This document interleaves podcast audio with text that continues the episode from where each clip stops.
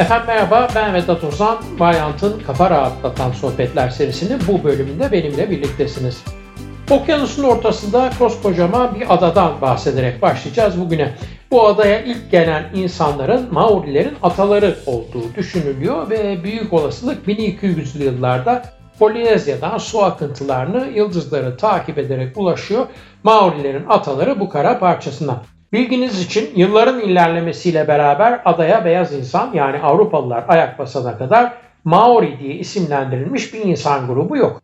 Kendi hallerinde yaşayan yerliler var sadece. Yeni gelenler eskilerin kendilerini tanımlamak için bir isim bulmasına yol açıyor ve yerliler bu nevzuhur açık renk tenli yabancıları görünce onlardan ayırt edilebilmek için birbirlerine kendilerinden bahsederken dillerinde olağan, sıradan anlamına gelen Maori ismini kullanıyorlar. Adaya ilk basan Avrupalı 1642 yılında Abel Tasman oluyor. Ayak basıyor ama nereye bastığını da pek çıkaramıyor. O yıllar henüz modern navigasyon ve haritalama tekniklerinden pek de söz edilemeyen zamanlar Staten Island'a geldiğini sanıyor Abel Bey. Staten Island bugün Arjantin açıklarında yer alan bir ada. Staten'de o yıllarda denizlere hükmeden Hollandalıların yani daha doğrusuyla Birleşik Eyaletler Cumhuriyeti'nin yasama organı olan Meclisi Staten General'in kısaltılmışı. Adada Staten Island yani Meclis Adası anlamına gelen bu isimle o meclisi onurlandırmak üzere isimlendirilmiş. Bilginiz için gene Hollandalıların hakimiyetinde bir dönem geçirdiği için bugün Amerika Birleşik Devletleri'nde New York kentinde yer alan Staten Island ilçesi de aynı şekilde ve aynı mantıkla isimlendirilmiş bir bölge. Ne var ki bu hatadan da çabuk dönülüyor. Hollandalı bir başka muhterem Hendrik Brouwer asıl Staten Island'ın orasıyla ilgisi olmayan küçük bir adı olduğunu kanıtlayınca haritacılar başlıyorlar Abel Bey'in ayak bastığı bu garip yeni topraklara isim aramaya. Abel Bey kimdir? Ondan da kısaca bahsedeyim bu arada hakkı kalmasın. Abel Tasman en önemli felemen kaşiflerden birisi olarak bilinen bir muhterem. 1603 ile 1659 yılları arasında yaşıyor. Tasmanya, Fiji, Tonga gibi topraklara ayak basan ilk Avrupalı olma ününe de sahip oluyor. İki büyük deniz seferine çıkıyor ömrü boyunca. İlkinde Hint Okyanusu ve Güney Pasifik'e, ikincisinde de Avustralya dolaylarına gidiyor. Profesyonel denizciliğe 1632 yılında yani henüz 30 yaşına daha girmeden başlıyor. İlk seferlerde gemilerde kaptan değil yardımcı subay olarak bulunuyor. Altın ve Gümüş adaları olarak anılan bölgeye Japonya'nın güneyine seferlere katılıyor. Formosa, Kamboçya ve Sumatra tarafına muhtelif ticari seferlere katıldıktan sonra Doğu Hint adalarında keşifler yapmak üzere görevlendiriliyor. Görevi Hint okyanusunu batıdan doğuya gemiyle taramak, yolları kısaltacak yeni boğazlar veya onlara yeni zenginlik kaynakları varsa bulup çalıştığı şirkete haber vermek. 14 Ağustos 1642'de bu görevi ikmal etmek üzere bugün Jakarta olarak isimlendirdiğimiz Batavya'dan hareket ediyor. Mauritius üzerinden daha sonra kendi soy isminin verileceği Tasmanya'ya ulaşıyor. Şirketten biraz daha ilerlediği emir gelince de bahsetmiş olduğumuz kara parçasına ayak basıyor. 10 ay süren bu yolculuk sırasında kuzeyden güneye, doğudan batıya o kadar çok yön değiştiriyor ki az önce bahsetmiş olduğum kafa karışıklığını yaşayarak karaya çıktığı yerin Amerika'nın güneyi olduğunu sanıyor. Abel Tasman'ın böyle dünyanın bir ucuna gitmesinin sebebi ne derseniz sebebi işvereni zira Abel Bey Birleşik Doğu Hindistan şirketinde çalışıyor. Birleşik Doğu Hindistan şirketi kısa adıyla VOK 20 Mart 1602 gününde kurulmuş bir şirket. Önemli de bir şirket çünkü bugüne kadar en azından kayıtlı tarihte kurulmuş en büyük şirket olarak geçiyor. Kuruluş sebebi Hint coğrafyasıyla Avrupa arasında ticaret yapmak. Şirket az önce bahsetmiş olduğum ve Staten Island'a ismini veren meclisten 21 yıl boyunca imtiyazlı ticaret yapabilmek için yetki alıyor. Bu da şunu demek oluyor ki 21 yıl boyunca onun ayak bastığı topraklardan Birleşik Eyaletler Cumhuriyeti'ne yani bizim bugün söylemiş olduğumuz isimle Hollanda'ya başka kimse mal getiremiyor. Bir tekel oluyor yani ticarette bu şirket. Her ne kadar ticaret şirketi gibi görünse de bazıları onu bir taşımacılık şirketi olarak da tanımlıyorlar. Zira varlığını sürdürdüğü yıllar boyunca denizlerde binlerce sefer yapan 5000'e yakın geminin sahibi oluyor bu şirket. Ticaret alanında her yeni fırsatı gördükçe büyüyor. Başta baharat ticareti gerçekleştirmek amacıyla kuruluyor ama Endonezya'da kahve plantasyonlarından Güney Afrika'da şaraba, Japonya'da gümüşten, Tayvan'da deriye hem ürün çeşitleri hem de faaliyet alanları genişledikçe genişliyor. Sadece aldıklarını Avrupa'ya getirmekle yani ithalatla sınırlı kalmıyor. Bazı malları hiç Avrupa'ya getirmeden bir yerden aldığını bir diğer yere satarak büyüyor, uluslararası ticaret kavramını oluşturuyor. Gene o şirket sayesinde ilk kez halka arz denilen olay gerçekleşerek sokaktaki insana hisse senedi satılabiliyor. Sermaye tabana doğru yayılmaya başlıyor. Dolayısıyla ilk anonim şirketin kurulmasıyla beraber kapitalizmin de sermaye piyasaları altyapısını hazırlayan şirketten bahsediyoruz aslında. Bugün bildiğimiz çok uluslu dev sermaye şirketlerinin neredeyse tamamı VOG modelinin zaman içinde hataları giderilmiş kuramsal varislerinden oluşuyor. En büyük rakibi olan İngiliz Doğu Hindistan şirketine ilham veriyor ve şirketlerin devletleşmesinin önünü açıyor.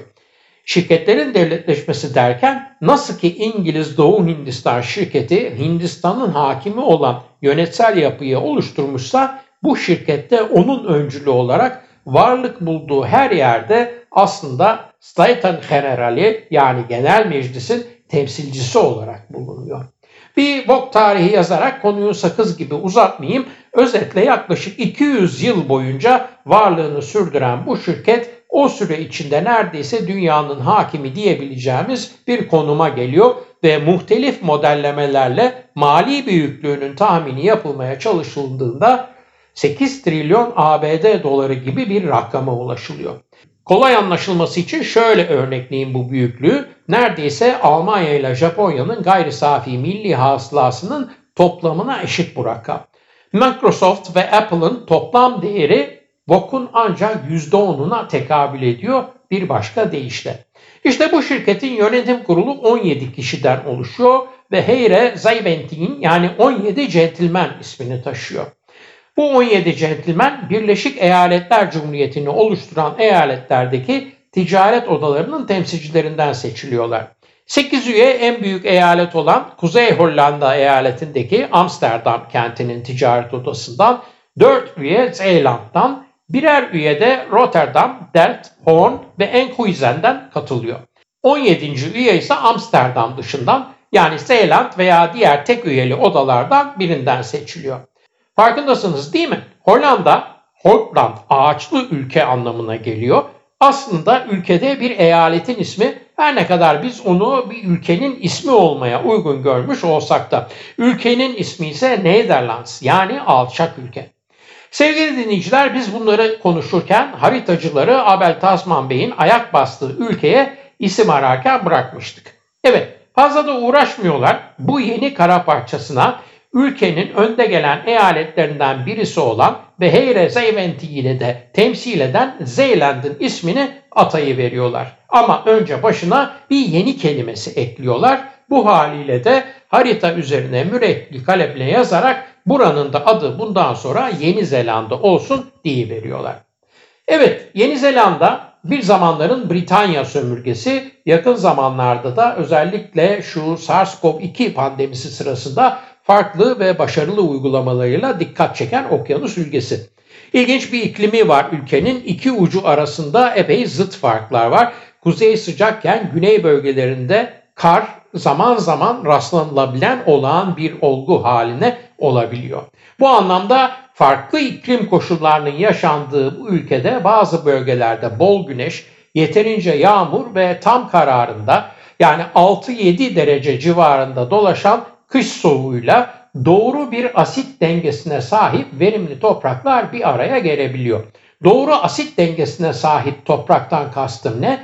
Doğru asit dengesine sahip topraktan kastım 5 ile 6.8 arasında pH değerine sahip bir toprak. Ne işe yarıyor bu öğeler birleşince? Mesela hiç aklınıza gelmeyecek ve Yeni Zelanda'da daha önce bulunmayan bazı nebatatın bitki veya meyvenin bu topraklara ekildiğinde ve düzenli tarımına geçildiğinde şaşırtıcı derecede başarılı sonuçlar vermesine yol açabiliyor. Nereden geliyor? Kim getiriyor bunları peki? Efendim mesela Mary Isabel Fraser getiriyor. Isabel Hanım 1863 yılında Dunedin, Yeni Zelanda'da doğuyor. Otago Üniversitesi'nde öğretmenlik eğitimi alıyor. Üzerine bir de yüksek lisans yapıyor. Birkaç okulda öğretmenlik görevini ifa ettikten sonra idari makama geçiyor ve Wanganui Kız Koleji'nin müdiresi oluyor. O kadar başarılı bir yönetim sergiliyor ki başka kentlerden aileler kızlarını yatılı olarak bu okula göndermeye başlıyorlar. Sadece sınıfta değil kafasındaki müfredatı hayatın her alanına yaymaya çalışıyor. Ders saatleri dışında kızlara ilk yardım, yemek yapma, dikiş nakış gibi beceriler de kazandırıyor. Basketbol, okey, e, kriket, tenis gibi sporlara teşvik ediyor. Bu da tabii bayağı ün kazanmasına sebep oluyor. Zira 19. yüzyıldan bahsediyoruz. Bir kızdan beklenen de uygun bir koca bularak hayatını ona destek olarak geçirmesi. Isabel Hanım'ın üzerinde durduğu bu becerilerde bir genç kızın akranlarına göre daha nitelikli bir koca bulmasına yardımcı oluyor. Gel zaman git zaman okulun fiziki yapısının yetersizliği, yeni binalar yapılması gibi talepleri karşılanmayınca istifa ediyor. Kabul etmiyorlar. Yapma Isabel, etme Isabel, 17 yıldır müdiresin burada, sensiz olmaz Isabel deyip kızgınlığını yatıştırmak için uğraşıyorlar. O da çareyi izne ayrılmakta buluyor. Üç kız kardeşinden birisi olan ve Japonya'da kendisi gibi eğitmenlik yapan kardeşi Katie'nin yanına gidiyor. Beraber misyoner okullarını ziyaret ediyorlar. Sonra İçanga yani Çin'e geçiyorlar.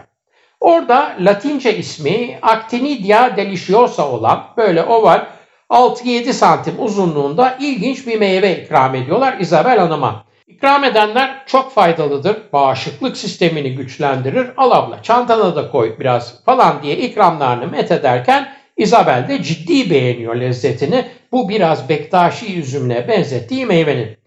Tatlı ekşi arası bir temel tat uyarısı ile beraber yapısında bulunan esterlerin meyveye verdiği o karakteristik ve burunda değilse de damak üzerinde hemen cazibesini belli eden hoş aroma bayağı aklını çeliyor müdiri hanımefendinin.